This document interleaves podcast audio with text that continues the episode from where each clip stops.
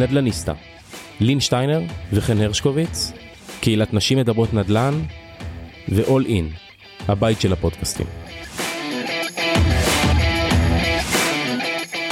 היי לין, היי חן, מה שלומך? מעולה. איזה כיף להיות כאן היום עם לי ירמיהו, המתווכת מספר אחת בתל אביב, בעלת משרד תיווך נכס תל אביבי. היי לי. היי, מה העניינים? למי שלא יודעת או יודע, לי בעצם אה, מהנשים הראשונות בנשים מדברות נדל"ן, גם מנשות המקצוע הראשונות, וגם מובילה איתנו ביחד את תת קהילת המתווכות שיש לנו אה, בנשים מדברות נדל"ן. אז כיף שהסכמת לבוא. כיף ממש ממש שהזמנתן אותי. אה, אנחנו ככה שותפות הרבה שנים, שותפות עסקיות. אני מאוד מאוד מעריכה את העבודה שלכם המטורפת בנדל"ן אה, ובנדל"ן לנשים בפרט. אז כיף ממש שהזמנתן אותי. איזה כיף. טוב, אז תספרי לנו איך הגעת להיות uh, מתווכת, ואם יורשה לי uh, להכתיר וגם להגיד, בשוק הכי מעניין בישראל? חד משמעית. אה, אני חושבת שככה כל הנושא הזה בכלל של תיווך זה משהו שהוא היה די, די הפתעה. אה, כן שאפתי הרבה הרבה שנים אה, להיות עצמאית ולנהל עסק משלי. אני ככה אספר בכמה מילים, אני בת 38. וברוב השנים התעסקתי בכלל בעולם השיווק, אבל תמיד הייתה לי את התחושה הזאת שאין הלימה בין העבודה שלי כשכירה לבין היכולות שלי, לבין השכר שלי, ובכלל לבין הזמן שלי, החופש שלי על הזמן. ובדקתי מלא אופציות, אה, היה לי איזשהו רעיון עם חברה לפתוח אה, מותג, אה, כולם היו שם, נכון? בחופשת לידה. כל מי שמוכן להיות עצמאי רצה להקים איזה מותג, כן, זה בטוח. יופי, תודה.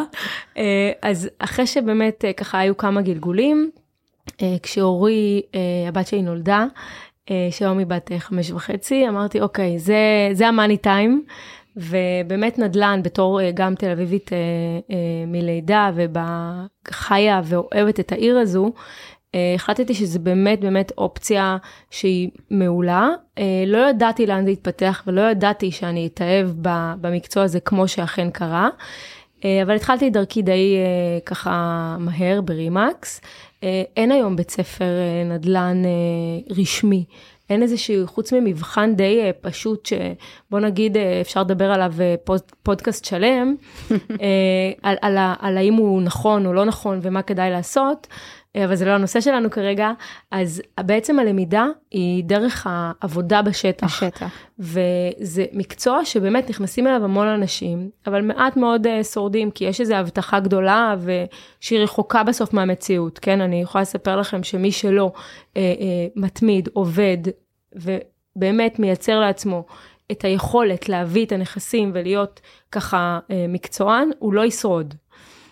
אין פה שום דבר שקרוב לכסף קל. אז באמת היה לי שנה ראשונה מאוד לא פשוטה, שכל פעם תהיתי אם זה הדבר הנכון, אה, אבל איכשהו, באמת אני אומרת לכם, איכשהו צלחתי אותה, ובשנה השנייה ככה דברים קצת יותר התחילו אה, להתחבר. אה, והתאהבתי, באמת התאהבתי ואני אוהבת את זה, אני עושה את זה ככה אה, כבר חמש שנים ועכשיו אני גם אה, פותחת ממש משרד ומגייסת עוד סוכנים. מברוק. אז תודה וזה כיף, כיף אדיר ואין על תל אביב ואין על נדל"ן, מאוד יצרי, כן גם מאוד מאוד מאתגר, הרבה תחרות, הרבה אמוציות, אבל אף אחד לא חיפש משהו אה, לא משעמם. תחום התיווך אה, בארץ הוא באמת אה, תחום אה, מאתגר, אה, עם בעיית תדמית, עם בעיה של סף כניסה למקצוע, עם הרבה בעיות שאנחנו מכירים, תחום וואו, ש... וואו, לין, אני רק חייבת לקטוע אותך, לא רק שאת צודקת, זה אחד הדברים שהיו לי הכי הכי קשים בהתחלה. הנושא הזה של התדמית. לא הצלחתי להבין איך אני אה, מצליחה לצלוח את האתגר הזה. כי במקום של לבוא ולהיות ככה מנהלת שיווק, שיש לה איזה מקצוע, בוא נקרא לזה מכובד, ופתאום להיות מתווכת, זה היה זה היה מפח. מה את מתווכת, מה לך ולתיווך, אנחנו, בכלל, החוסר הזה של, חוסר רצון הזה שבכלל להתעסק עם מתווכים, זה היה אחד האתגרים הכי קשים שהיו לי. זה עדיין אתגר של התחום. זה חד משמעית אתגר. היום, אחרי חמש שנים שבניתי ואני כבר יודעת מה אני מביאה לשוק ואת ה-added value, אז, אז זה באמת אה, פחות אה, מהווה אה, איזשהו שיקול, אבל זה אתגר סופר קריטי וחשוב שלא יודעת עד כמה, הוא כאן בשביל להישאר. אנחנו באמת אה, מתעסקות עם זה, אה, אם מרצון ואם לא מרצון, הרבה מאוד אה, אה, בשנים האחרונות אה, בקהילה. זה תחום, מאוד- זה, זה נושא מאוד מאוד נפיץ בקהילה ובכלל. אה, אני חושבת שאני אישית, אני גם אה, בעלת אה, רישיון תיווך, ואחד הדברים שהיו לי מאוד מאוד חשובים בעשייה בקהילה, ובאמת שחרטנו על דגלנו, זה לטפל, אם אפילו בקצת, בנושא הזה. כי בסוף, אני יכולה להגיד על עצמי, וגם חן תגיד על עצמה, אנחנו לכל עסקה שאנחנו הולכות, אני גם אם אה, זה אזור שאני מכירה, וגם זה עם הדירה של ההורים שלי, וגם אם אני יכולה למכור אותה לבד, אני תמיד אקח איתי בעסקה, גם במכירה וגם ברכישה, ואפילו בשכירות. ובאמת בעסקת שכירות האחרונה שלי ראיתי כמה זה משמעותי שמתווך טוב או מתווכת, אשת מקצוע טובה, כמה היא יכולה לתרום לעסקה הזאתי, אה, ולא פחות ואולי יותר מאנשי המקצוע האחרים שאנחנו מלווים, מתלווים אה, אה, לעסקת נדל"ן והם נראים לנו ברורים מאליהם, כמו עורך דין, עורכת דין או יועצת משכנתאות או, או כל אה, תחום אחר. באמת, המשקל של מתווכת טובה בעסקה, בעיניי זה הכל. חד משמעית. ו- ולא תמיד מבינים את זה עד הסוף, בעיקר בישראל. במקומות אחרים בעולם זה באמת אה, אה, מקצוע שהוא, נכון. שיש לו נראות אה, והבנה אחרת לגמרי. אה, ואני חושבת ש, שאת באמת אה, מובילה אה, הרבה דברים ב, בתחום הזה, והלוואי ונראה את התחום הולך יותר לכיוון שלך. תודה. טוב, אז היינו מאוד אופטימיות. בא לי אה, לקחת אתכם קצת לאקטואליה. אה, פתחנו את החודש האחרון, אפשר להגיד, אה, אולי בשינוי מגמה של השוק, באיזושהי האטה, יש שיגידו מילים מפוצצות אה, כזה בחדשות, אוהבים מילים מפוצצות, כמו קיפאון, התרסקות, לא יודעת. מה דעתך? איך את מרגישה את השוק של דירות בישראל, בין אם זה שכירות, בין אם זה מכירה, רכישה? אה, בשוק לאן הכי הדברים, לוהט. אה, בדיוק, בשוק לוהט, בסביבת ריבית אה, שהולכת ונהיית, ח- לעומת שנים של שריבית מאוד מאתגרת. נמוכה, מאתגרת, שריביות עולות. איפה זה פוגש אותך? איך את מרגישה את השוק? אוקיי, אז אני, אני אחלק את התשובה שלי לשני חלקים, כי יש את ההיבט של התקשורת ושל מה שאנחנו רואים בחדשות, ובוא נאמר אה, מדווחים, ותכף אני אתייחס לזה, ויש את מה שאני ממש רואה בשטח, אה, מה שנקרא ב-24/7 שאני חיה את העולם הזה. אה, אז קודם כל, ברמה של מה שאני רואה, אני כן חייבת להגיד לכם שאני ממש לא יכולה להגיד שאני רואה איזושהי ירידה. אוקיי? אני, ואני מדברת, חשוב להבין, על שוק הנדל"ן התל אביבי. זאת אומרת, אני גם, הוא כן מייצג בסוף אה, את שוק הנדל"ן, כי בסוף שוק הנדל"ן, אין מה לעשות, הוא, הוא גלגל, עדים אבל... של תל אביב. בדיוק, אבל, אבל הוא מאוד מאוד ספציפי, והביקושים בו מלכתחילה הם גבוהים ברמות אה, אה, בלתי רגילות, כך שגם אם היה איזשהו צינון של הביקושים, אנחנו עדיין לא קרובים אפילו לראות ירידה.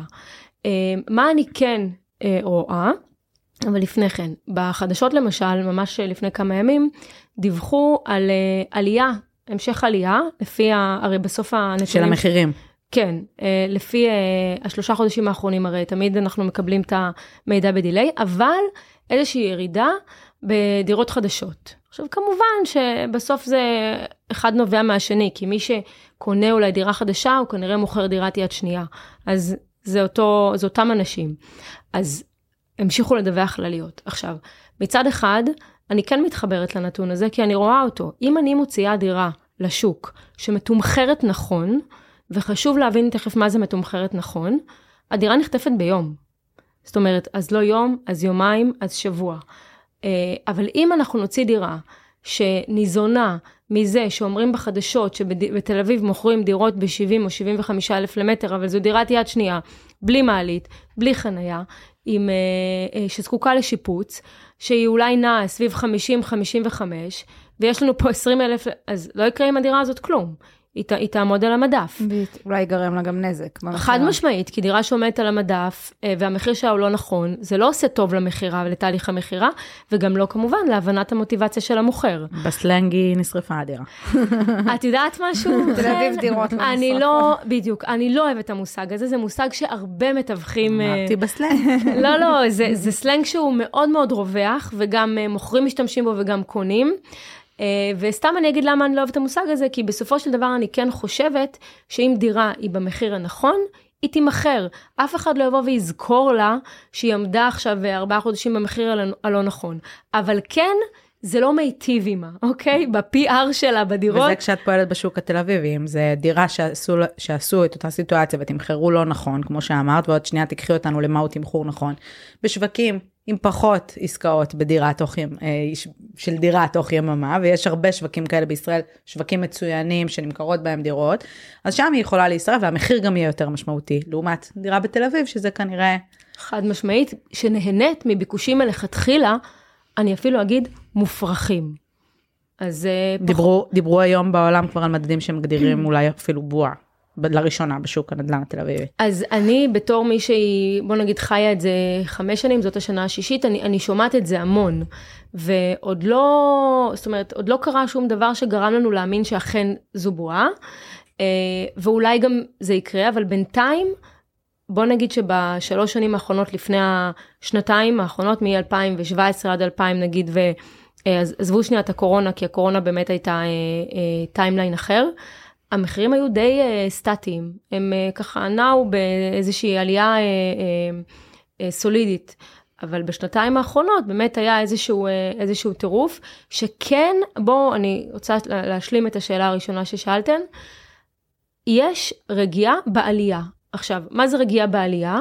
אם אנחנו היינו רגילים למצב שאנחנו בשנה בין 2021 אה, לתחילת 2022 כל הזמן ממשיכים לעלות, תוך כדי תנועה, כאילו, איך שאנחנו מדברות. תוך כדי המשא ומתן. ממש, זאת אומרת, אתה, אתה מקבל עוד הצעה, פתאום אתה אומר, רגע, אני יודע, וזה באמת היה המצב, כי הוא מוכר אמר, רגע, אני עכשיו מוכר, ואני יודע שמחר הדירה הזאת תעלה עוד 100 אלף, אז אני עוצר, או אני פתאום מבקש מחיר אחר, או, או דירות שיצאו ובמחירים מופקעים יחסית, אבל כן הצליחו להימכר, למה? כי השוק הדביק את עצמו, ובאמת אה, עלה, המחיר המשיך לעלות. עכשיו, אז מה שקורה עכשיו, בכמה חודשים האחרונים, מאז שהתחילו העליות ריבית, שאין ספק ציננו את השטח, ואני גם אגיד לכם באיזה היבט אני, אני רואה את זה.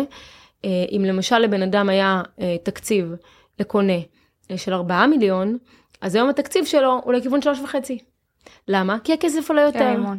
בדיוק, אה, פשוט, ו- ועוד יותר מזה, הוא גם יותר אה, אה, זהיר. כי אם, הוא יודע שזה עוד עלול לעלות. בדיוק, גם אומרים שזה יעלה, והוא אומר, רגע, מספיק תנודה אחת בחיים שלי, אה, שמשהו יכול לקרות איתי, ואני לא עומד בתשלומים האלה.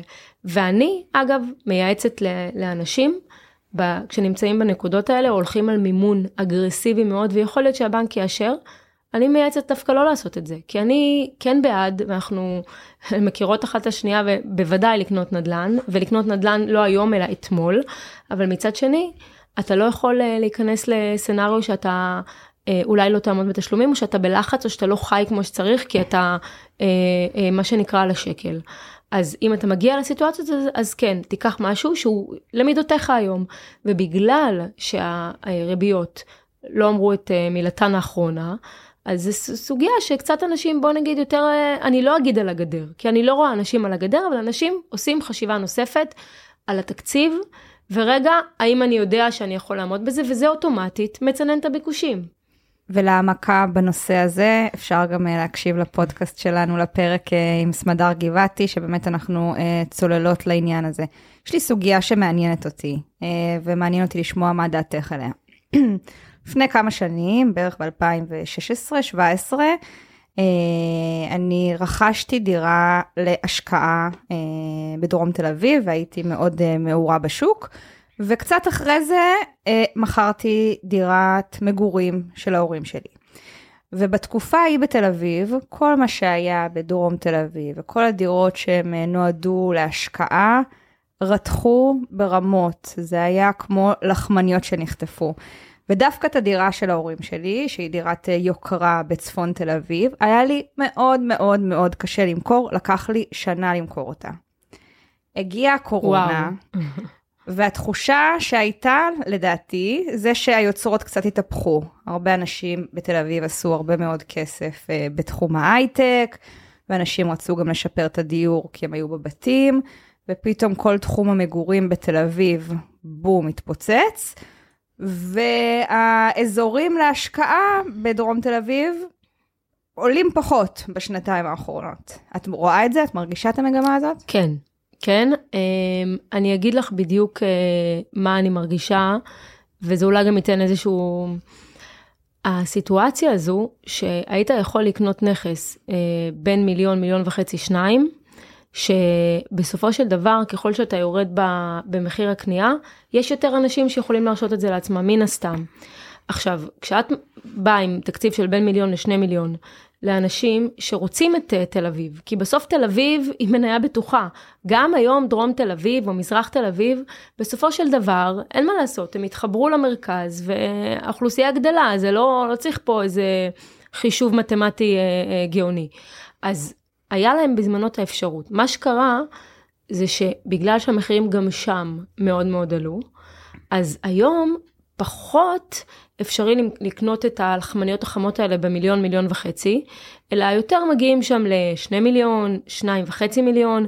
סתם אני, אה, עסקה אחרונה שהתעסקתי בה הייתה במעפילי אגוז, שזה רחוב דירה, מאוד... רחוב ליד הדירה שלי. כן, זה, זה ממש פרויקטים של תמ"א מטורפים. אבל גם שם זה עלה בהתאמה. אז היום, אם כבר לבן אדם אה, יש את השניים, שניים וחצי, אולי אפילו קרוב לשלושה, אז לא בטוח שהוא ילך בהכרח לשם. יכול להיות שהוא יעדיף אלטרנטיבה אחרת, כי זה תקציב די גדול.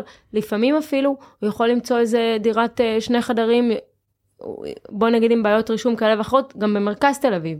עכשיו, בוא נשים את זה רגע שנייה בצד, שהמחירים גם שם עלו. עדיין מרכז הביקושים יהיה אה, לקנות דירה במרכז תל אביב. אה, אנחנו גם רואים אה, ירידה של המשקיעים, אפרופו נתונים של השנה האחרונה, אז הרבה יותר עלייה בדירות למגורים. ו... נכון, גם היה את העניין של המיסוי. ובסופו של דבר עדיין מזרח תל אביב ודרום תל אביב היא אטרקטיבית, כי היא בעצם הבשורה הבאה. זאת אומרת, המחירים שם ימשיכו לעלות. אולי הם לא עלו בקצב כמו אה, שמרכז תל אביב, אבל צריך להבין, ברגע שכל הביקושים מתרכזים לריבוע שהוא די קטן, אה, אני לא, אני לא מדברת גם על צפון תל אביב. וגם עוד מעט ממוקסם לחלוטין, כבר אין, אה, אין קרקעות. אין עתודות, בדיוק. אין אה, יכולת אה, להרחיב את ההיצע באופן כזה שעונה על הביקוש, אז זה משאיר אותנו עם עלייה פסיכית ומטורפת. אה, יחד עם זאת, אה, דרום תל אביב, אני תמיד אומרת את זה ודיברתי על זה גם בסדנאות, בעיניי זו אופציה מדהימה עדיין להשקעה.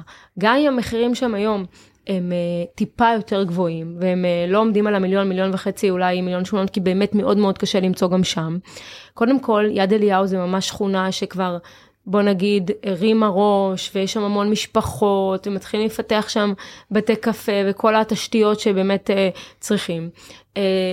גם נווה שאנן עם כל הפרויקטים החדשים. זאת אומרת, יש עדיין את ההבטחה שם. נכון שעכשיו היה איזשהו פסק דין שעיכב את כל הנושא של אה, פינוי, המרכזית. בדיוק, פינוי התחנה המרכזית, וזה כן, וזה דברים ששמים מקלות בגלגלים בסופו של דבר, בטח באזור שהוא די הארדקור. Uh, אבל uh, בסוף אנחנו עומדים עם, uh, בוא נקרא לזה בועה מאוד קטנה, ש...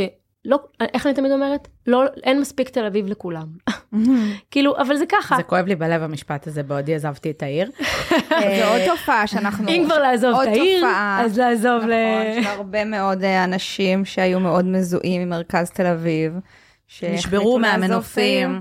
נכון, מעבודות הבנייה שלא מאתגר, נגמרות. נכון, מאוד מאתגר לחיות שם היום. אני אומרת את זה בתור תל אביבית שגרה על אה, צומת סואנת, אבל אה, בוא נגיד, אם את שואלת אותי למה אני עדיין נשארת, ולמה אני לא בוחרת, אה, א', כי אני לא בטוחה שאם אני יוצאת מהעיר, אם את לוקחת את העלויות של השינוע, הלוך חזור וכדומה. אני לא בטוחה שאני באמת אה, מצליחה להשיג איזושהי הטבה. ניקח אותך לאקסל, אבל בוא נמשיך. אבל לא לא. רוצה לספר לך כמה עולה רכבת בין תל אביב להרצליה, שמונה וחצי שקלים ללב תל אביב, אז בוא נגיד שבעלויות השינוע נראה לי שזה טיעון. את, את מדברת עם מישהי נוסעת. על אופניים.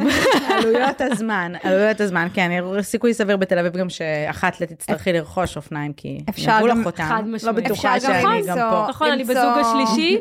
ואנחנו עדיין סופרים. כל אחת בקיצון, אפשר למצוא את האמצע, לחיות נכון. ברמת אביב, ללכת עם, יהיה לה עדיין, עלויות שינוע שאלת ו-40 השאלות. דקות למרכז תל אביב. אני כל הזמן, אני, אני רואה את הקבוצות הקהילתיות, ואני רואה את הדיון הזה בין מה אנחנו כל כך סוגדים לעיר הזאת, עם המחירים המופקעים שלה, ואת הכעס ואת המרמור המטורף, אל מנגד, אני לא יכול, אני מוכן להתפשר על אה, אין מעלית, אין חנייה, דירה שבורה, זה, אבל זה, זה אשכרה שאלת השאלות, מה משאיר אותנו בסוף בעיר הזאת, אל מול האלטרנטיבות שכן, הכסף שלנו שווה יותר בערים אחרות, דירה יפה, אה, מסודרת, את לא צריכה לעבור דרך, מ...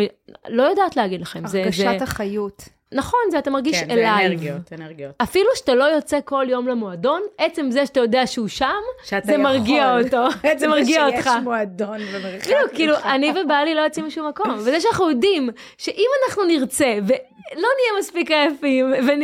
אז, אז כן, זה, זה עונה לנו על הצורך הזה. וזה עושה את שלו, זה, זה בסוף שווה כסף, הדבר הזה. טוב, אני חייבת uh, לצאת מהנושא הזה, הוא מצליל אותי. Uh, אני רוצה לדבר איתך על נושא ממש חשוב ודיברת עליו והזכרת אותו מקודם, נושא קצת מקצועי. Uh, בעולמות שלך, באמת, uh, מהו תמחור, נכון? הרבה פעמים uh, נשים פונות גם אליי וללין, דווקא בגלל שאנחנו לא מזהות כמתווכות, uh, גם בפועל לין, על אף שיש לה רישיון, היא לא משמשת כמתווכת. ואמרו לנו, רגע, איזה אנשי מקצוע אני צריכה, אם אני הולכת uh, לקנות דירה, למכור דירה, באמת נושא הבלעדיות במכירה, תמחור נכון, מתי לשים את הדירה, נקרא לזה על המדף ובאיזה מחיר. ובאמת אנחנו לצערי רואות דירות שעולות במחירים, נקרא לזה לא ריאליים. אה, ואז גם אה, נשים שבאות איך, איך מתקנים את זה ושואלות אותנו וכמובן מקבלות הפניה אלייך או לתת קהילת המתווכות בהתאם לאזור הדיר, שבה הדירה, שבו הדירה. אה, אז דברי איתנו, מה, איך, זה עובד, איך מתמחרים, מתווך מתמחר הכי נכון, שמאי, הש... יש כל מיני כאלה מחשבונים אני רואה אונליין וואו, ש... זה- שהם קטסטרופה, אני יודעת, אבל דברי על זה קצת. אז אה, קודם כל, לכן זה, זה נושא סופר קריטי, כי התמחור בעיניי זה הנקודת מפתח של, אה, של האם למכור את הדירה נכון, טוב וגבוה, או האם מה שנקרא ללכת ליום לימודים ארוך עם הדירה, להתחיל לשבת, להעלות אבק. עכשיו אני אחלק את זה רגע לכמה חלקים. קודם כל ברמה הראשונה, אה, יש את כל הנושא של אה, התקשורת, שהוא נותן לאנשים איזשהו מצג שווא. אתה, כשאתה פותח את מהדורת החדשות כל יום, ואתה שומע כמה הנדלן עולה ועולה ועולה, אתה גם מאבד איזושהי פרופורציה. עכשיו, אתה נכנס לידעת של יד 2, או לעסקאות שנמצאות במדלן, ויש לך שם שתי בעיות. הבעיה הראשונה, שזה אה, נתונים שנשאבים מרשות המיסים, כאשר הרבה פעמים הנכסים ברשות המיסים רשומים לפי נסח טאבו, וסתם אני אספר לכם על דירה שאני מוכרת, שהיא 100 מטר בפועל, למה? כי היו מרפסות שנסגרו, שזה בתל אביב תהליך אה, דירה שלישית. לגיטימי לחלוטין, אבל בנסח טאבו היא 55 מטר, אז מה קורה? המחשבון מחלק את מחיר המכירה במקום ב-100, ב-55, ואז יוצא לך 72, 75 אלף שקל למטר, או לא משנה איזה מספר, במקום המחיר בפועל הנכון שאת יודעת. עכשיו, הכל נובע כמובן מחוסר בהירות לגבי הנתונים, ובכלל לפי מה מחשבים, נטו, ברוטו. אנחנו לא, לא, לא נדון בכל הכשלים האלה עכשיו, אבל מה שכן חשוב להבין, שכשאת יוצאת היום עם דירה למכירה, את כן צריכה להתייעץ עם מתווך או מתווכת שמובילים באזור שלך. עכשיו גם לא לקחת מישהו שהוא חבר ואתה רוצה נורא לפרנס אותו וזה מקסים, אבל הוא עובד בעיר אחרת ואין לו מושג במה שקורה. אה, כי בסופו של דבר רק המתווכים כן מכירים את השטח מקרוב ויודעים, ואגב זה שירות שהוא לא ללא תשלום, אתה יכול לקבל אותו. עכשיו גם שמאים נותנים הערכות. אה, ושמאים זאת העבודה שלהם והם אה, אה, כמובן עושים את עבודתם נאמנה, רק שהרבה פעמים הם, בגלל שהם לא מחוברים לשטח, הם אלו שמתייעצים איתנו המתווכים, כי בסוף אתה צריך לדעת את המספרים האלה שאתה רואה ברשות המיסים, לתרגם למה היה, האם הדירה הייתה משופצת, הרי זה לא כתוב, לא בהידעתה ולא ברשות המיסים. עכשיו תבינו, השונות בין דירות ובין מספרים למטר, היא פסיכית. בין רחובות, רחוב. בין רחובות, בין אפילו מה שאתה רואה מה, מה, מהחלון, אם אתה רואה קיר או בניין אחר, או אם אתה רואה נוף פתוח, זה שמיים וארץ, ובגלל זה אין יכולת להחליף בן אדם, יועץ, שמבין ומכיר את המטריה, וייתן לך בסוף את הערכת מחיר. עכשיו, אם לא יצאת במחיר נכון, עלות הטעות פה היא מאוד מאוד גבוהה. למה? כי פעם אחת אתה יושב ומבזבז את הזמן, פעם שנייה, פספסת את המאני טיים של דירה. עכשיו, המאני טיים של דירה זה בהתחלה. למה? כי כולם מקבלים את העדכון עליה, אתה מקבל את הזמן מסך אצל הקונים הכי הכי טוב, והמתווכים, ואתה פשוט פספסת אותו, כי יצאת במחיר שבן אדם אומר, טוב, עזבו, או שהוא לא רוצה למכור, או שהוא לא מבין את השוק, ואז מה שנקרא, שימשיך לבזבז את הזמן. כן, פספסת את תקופת ה FOMO של אנשים על הדירה, שמא תיחטף להם. ממש, אבל אין לך מושג כמה האלמנט הפסיכולוגי הזה הוא קריטי במכירה. כי אם אתה יוצא ואתה במחיר נכון, הדבר הראשון שהקונים אה, חושבים זה אני חייב ללכת לראות אותה, ומהר לפני שהיא תיחטף. ומלכתחילה ה drive שלו והמוטיבציה שלו, מאשר להגיע לדירה שעומדת. חודשיים או שלושה על המדף, ועשתה כבר כמה עדכוני מחירים, הוא יותר uh, גבוה. ופה בעצם במו ידיך דפקת את התהליך. עכשיו, אני גם אומרת הרבה פעמים לאנשים, גם אם אתה לא רוצה לקחת מתווך, נניח אתה לא רוצה, כי בסוף התחרות שלנו המתווכים, זה לא בהכרח המתווכים האחרים, זה בעל הנכס בעצמו, שחושב שהוא יודע לבד. אז אני, תמיד אני אומרת, אם בעל הנכס יודע לעשות את התמחור נכון, או אפילו אם מתייעץ עם מתווך ועשה את התהליך הנכון, יש סיכוי שהוא יוכל למכור את הבית שלו לבד, אבל התמחור זה 90% מהעבודה. לא משנה כרגע על המשא ומתן ואיך להתנהל וזה, זה כבר אופרציה אחרת. אבל בוא נגיד שהתמחור יגדיר את התהליך, זה באמת האלף-בית, הדבר הכי קדוש שאתה יכול לעשות כשאתה יוצא למכירה, ולהגיד, לא, לא, לא, לא, לא, בוא ננסה ונראה, טעות. אתה יכול ללכת על הטווח הגבוה. בוא נגיד אם אתה יכול בין 57,000 ל-60,000 למכור, סבבה, תתחיל מ-60. אוקיי, אבל אל תתחילי ב-75. אני רוצה לאתגר אותך שנייה ולשים אה, אה, משקפיים אחרות לאותה שאלת תמחור. הרבה פעמים, אה, ובקהילה יש לנו המון לא רק מוכרות, אלא קונות, לפעמים זה אפילו הדירה הראשונה שלהם, לא בהכרח בתל אביב, זו תשובה שנכונה לכל שוק בישראל. איך את מסתכלת בזווית, אמהית, אני יודעת שלרוב את יושבת בתור מתווכת ברגל המוכרת, ברגל דווקא שקונה אצל הקונות, ומסתכלת האם התמחור הוא ריאלי או לא. בצד הזה של המשוואה, אה, כי לפעמים אותו צד של מוכר, תמחר לא נכון, איך את מזהה את זה, את ההזדמנות הזאת, וגם את היכולת להגיד לו, עם נימוקים משכנעים ככלי במשא ומתן, תמחרת מראש לא נכון, בוא נדבר על משהו ריאלי ולתת הצעה עם תמחור ריאלי דווקא מצד הקונה. אוקיי, okay, אז, אז קודם כל, את, את צודקת שהרבה פעמים אני באמת אה, בקשר עם מוכרים, אבל יש לנו כן מחלקת קונים מאוד אה, רחבה, שמנהלת אותה תמר. הופה, אה, כן, כל כן. יום לומדים משהו חדש, תודה על הידע. תמר היא, כן, היא ככה יותר אה, אה, נחבאת אל הכלים ממני, אה, והיא אה, בשנתיים וחצי האחרונות אה, באמת אה, הקימה אה, ומנהלת ככה את המחלקה, אז אנחנו דפנטלי מתעסקים המון אה, אה, בקונים, ומה שאנחנו, כשאנחנו מסתכלים בהיבט של הקונים, אנחנו תמיד באים ואומרים, האם יש לנו באמת יכולת לבצע כאן אה, אה, משא ומתן? מה הכוונה? לפעמים כשאת רואה שיוצאת דירה לשוק, ואת דווקא כן רוצה את הדירה, ואת יודעת שהמחיר הוא לא נכון, אז אני תמיד אומרת, כן להגיע, ואפילו שאת יודעת שכרגע את לא תקני את הדירה, אבל שיכירו אותך, שידעו שאת מעוניינת.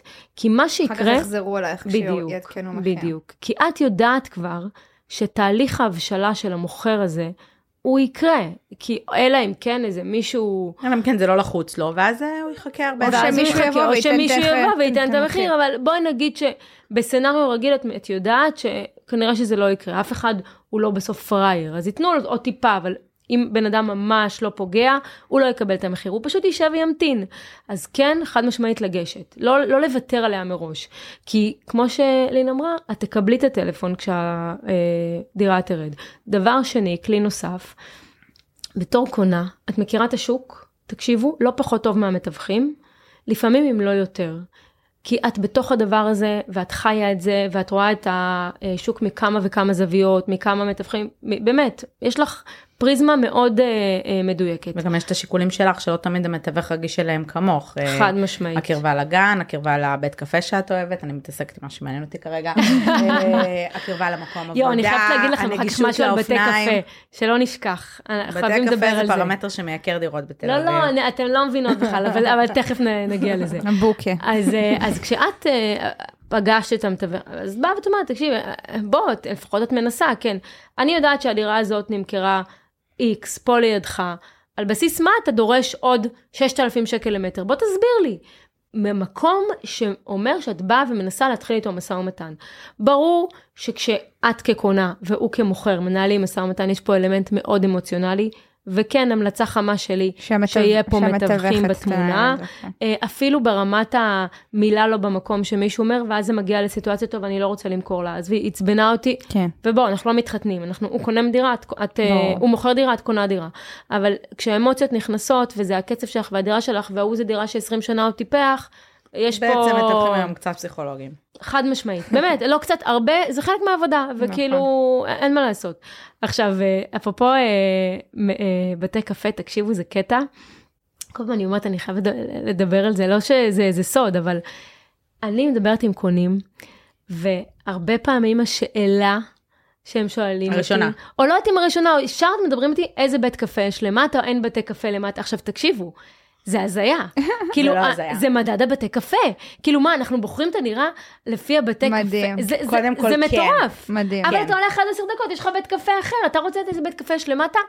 משוגע. אני מקווה מדהים. שאלמוג או אף אחד שמכיר אותו לא יאזין בחיים לפרק הזה, אבל אני יכולה להגיד שראינו משרד אחד כשאלמוג חיפש לסטארט-אפ הנוכחי שלו משרד, וההכרעה הייתה, לא רוצה שהמזכיר שלו ישמע, יעלה לו את המחיר, אה, ההכרעה הייתה על בסיס אה, בית קפה באמת מאוד מאוד מיוחד שיש בבניין למטה, זה ישר נתן יתרון יחסי, לא הלכנו לראות אפילו נכסים אחרים, והוא סגר את, ה, את העסקה. אני אסביר לך גם למה. דיברת איתי מקודם על למה תל אביב יקרה ומה יש בתל אביב ולמה אנשים מוכנים לסבול את המנופים ולמה אני מתגעגעת לעיר. זה בדיוק זה, זה הבית קפה שמכיר אותך, זה מי שבא, זה זה שתכיר את האנשים, זה החוויה הזאת, זה זה שזה נגיש וקרוב. קהילה. בית קפה היום, כן, ניסיתי פרק שלנו להגיד קהילה. זה זה שבתי קפה היום הם קצת משרד, הם קצת אה, מפגש חברתי, הם קצת מקום להכיר אולי חברים חדשים או את השכנים שלך, הרי אנחנו לא נפגשים באמת, אה, כבר פגישות ועד הבית עברו לזום, אתה כבר לא פוגש את השכנים שלך בשום מקום חוץ מבית קפה. לנו בשכונה פתחו החודש את הבית קפה הראשון בשכונה, את המרכז המסחרי הראשון נפתח. הבית קפה, באמת, אין מקום לעמוד, אין מקום לשבת, יש עוד שלושה מתוכננים ואומרים לי מה יקרה בהם, הם יהיו מפוצצים, זה מה שיקרה בהם, כולם פה תל אביבים שעזבו, והם מפוצצים, אני סופר מבינה את זה, וזה אגב, אם את שואלת אותי מה הקסם של תל אביב, זה לא המועדונים, בגילאים מסוימים אולי, זה הבתי קפה, נכון. בכלל הקולינריה המאוד אה, המאוד מאוד מאוד מפותחת. מפותחת אה, בעיר. נכון, אני, אני, אני הכי מבינה את זה. זו שאלה שלישית כזה, לא? איזה בית קפה קרוב? כמה הדירה עולה? איזה בית קפה קרוב? אהבתי. כן, יש וגם מרפסת. אני זוכרת שהיה את כל השכונה, הגוש הגדול שהוקמה, והייתה באמת חול וחולרה. בסדר, היה שם נוף לים. ואיך שכאילו התחילו את המרכזים, והבתי נכון. קפה, וזה, בום, תפסה את ה... נכון. עכשיו, כאילו, נכון. זה, זה, זה מטורף, זה ממש מדד הבתי קפה, אני קוראת לזה. מדהים. בואי נקים מדד. טוב, אז אי אפשר אה, להתחמק מהשאלה הזאת, אז המחירים לאן? לי? לאן השוק הזה הולך? מה את אומרת? תשמעי, אין ספק שיש אין פה ייעוץ חברים, פה התחייבות, דעות אישיות של נשות מקצוע. disclaimer. אמ, תראו, בסוף אה, אנחנו מדינה פיצית, ואנחנו מתרבים בקצב סבבה, מרשים, מרשים מאוד. בקצב ממש סבבה, ואף אחד לא אומר עצור. ואני אני ערה. בוא נקרא לזה, למאמצים לרסן את הנושא הזה, כי זה באמת יצא מפרופורציה מוחלטת. אבל uh, הייתי מציעה גם לחשוב על זה בהיבט של נניח קניות בסופר ויוקר המחיה. כולנו היינו בזמן האחרון, כולנו, נהיה או היינו בחו"ל, ו... ואנחנו רואים את הסל שלנו בסופר. פערים. לא, זה פערים כאילו אבל ברמת... זה גם עולמי עכשיו, עכשיו אינפלציה היא בעיה, היה פה תקופה שרק ישראל אולי... כן, אבל כשהם זה מתחילים... פער- פערים כן. ברמה בלתי נתפסת, מה שאתה קונה פה נכון. בסופר. אז, אז הנדל"ן הוא ככה הולך עם, באותו כיוון. עכשיו, אני מניחה שצינון הביקושים יביא אה, אולי אנשים כן לגור יותר בשכירות, ופחות אה, פחות לרכוש אה. להשקעה. נכסים ומה שנקרא לגור בה, כי זה משהו מאוד מאוד ישראלי גם, אני כן, צריך את תרבותי. הקירות שלי, ואני לא יודע מה יקרה מחר, העיקר שיש לי את הארבע קירות שלי, לא משנה שאני שותף של הבנק, ואני בח... כאילו, זה לא, ואני ממושכן כאילו עד, לא יודעת מה, אבל זה, זה משהו ברמת הפסיכולוגיה, ואני מניחה שאולי זה יביא אנשים רגע לחשוב שוב ולהגיד, טוב, אז גם לגור בשכירות ולעבור את הדירה, זה גם סבבה, ו, וזה. השאלה היא, אם זה שאנשים ירדו אולי מהקנייה, לא יוביל להעצמה בשכירות, ואז שאנחנו בטוח. גם ככה בשוק וגם שהוא ככה. מאוד מאוד גבוה, נכון. בשוק השכירות. אני לא זוכרת אה, אה, תקופות של עליות כאלה בשכירות בשנים שאני הייתי שחקנית אה, בענף הנדל"ן, אה, בחיי הבוגרים, באמת עליות מאוד מאוד גבוהות. אנחנו מתחילים לראות את זה עכשיו עם חידוש החוזים אה, אה, של שנה, זה גם תמיד בדיליי, כמו שאמרת מקודם, למחירים, אז אנחנו רואים בצורה עקבית, זה אגב לא רק בתל אביב, אנחנו רואים ערים, אתמול היה, אה, נחשפתי לכתבה על אחת ה, אחד האזורים הכי מבוקשים לשכירות בארץ, ממש לא בתל אביב, שכונות, גם לא, אפילו לא מעגל ראשון לעיר, שכונות טובות, שכונות למגורים, שכונות של משפחות שמחירי השכירות בהם כבר גבוהים כמו בלב תל אביב. זה מאוד מאוד נכון. אני כן אגיד רק שקצת בספטמבר, אוקטובר, בניגוד ליולי-אוגוסט, שזה היה כאילו הזוי, טיפה טיפה הצטנן? בהשכרות, כן. לי העלו באוגוסט בכמעט 40 לא, לא, אחוז. זה החידושי חוזה, זה נכון, אבל בגלל שאנשים מכוונים את עצמם להחליף את הדירות די בקיץ, מסגרות והכל, אז משהו קצת ירד בביקושים וטיפה טיפה אה, אה, נרגע, אני ראיתי את זה בכמה דירות שהתעסקתי בהן אה. אה, בהשכרה, כן? אבל אה, אני, אני אגיד לכם דבר אחד, אה, באמת מתוך הדיאלוג הזה שלנו, שאני כן מאמינה שרכישת נדל"ן היא, היא כן מוכיחה את עצמה לאורך הזמן ולאורך השנים, ותקנה, תקני משהו שמתאים למידותייך ונכון לך, ואם זה בארץ ואם זה בחו"ל, אבל זה כן אפיק. תקשיבו, אף פעם אנשים לא יפסיקו לגור בדירות, אוקיי? לא המציאו שום פתרון טכנולוגי שיחליף את הדירה. אה, אה, תמיד אנש, יהיה לזה צורך ויהיה לזה ביקושים, ו, וכן, אה, זה, זה מקום טוב ונכון לשים בו את הכסף. זו דעתי. אה, אני לא מאמינה שיהיו ירידות, אה, לא בתל אביב לפחות, אבל אה, לא יזיק צינון של הדבר הזה, כי זה באמת יצא אה, מפרופורציה. אני חותמת על הסיפה של מה שאמרת. גם אני. מאוד uh, מאמינה ומתחברת. ורוצה להודות לך שאת תמיד באה וזורמת ומשתפת מהידע הנדיר שלך. המון תודה לירמיהו. תודה רבה איזה כיף רבה היה לי. לי, תודה לכן. פעם הבאה ניפגש במשרד החדש שלך. כן, דיזינגוף בדירה- או 239. בדירה של רכוש בתל אביב, מה כזה,